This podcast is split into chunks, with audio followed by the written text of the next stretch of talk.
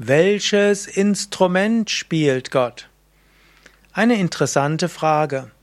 Welches Instrument spielt Gott? In der indischen Mythologie manifestiert sich Gott auf so viele verschiedene Weisen. Und dort wird gesagt, jedes musikalische Instrument ist eine Manifestation von Saraswati. Saraswati ist die Kunst an sich. Und so ist jedes Musikinstrument eine Manifestation von Saraswati.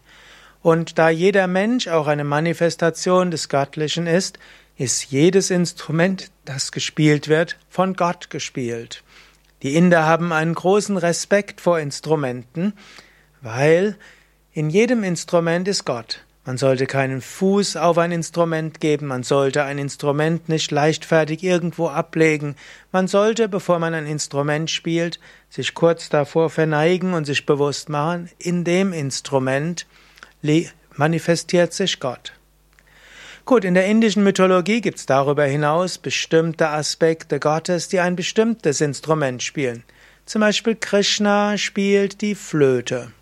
Saraswati spielt die Vina. Shiva spielt die Trommel.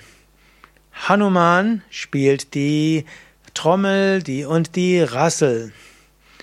Und so gibt es verschiedene Instrumente, die von verschiedenen Aspekten Gottes gespielt werden. Ah ja, noch Vishnu spielt das Muschelhorn, mit dem man einen lauten Klang machen kann.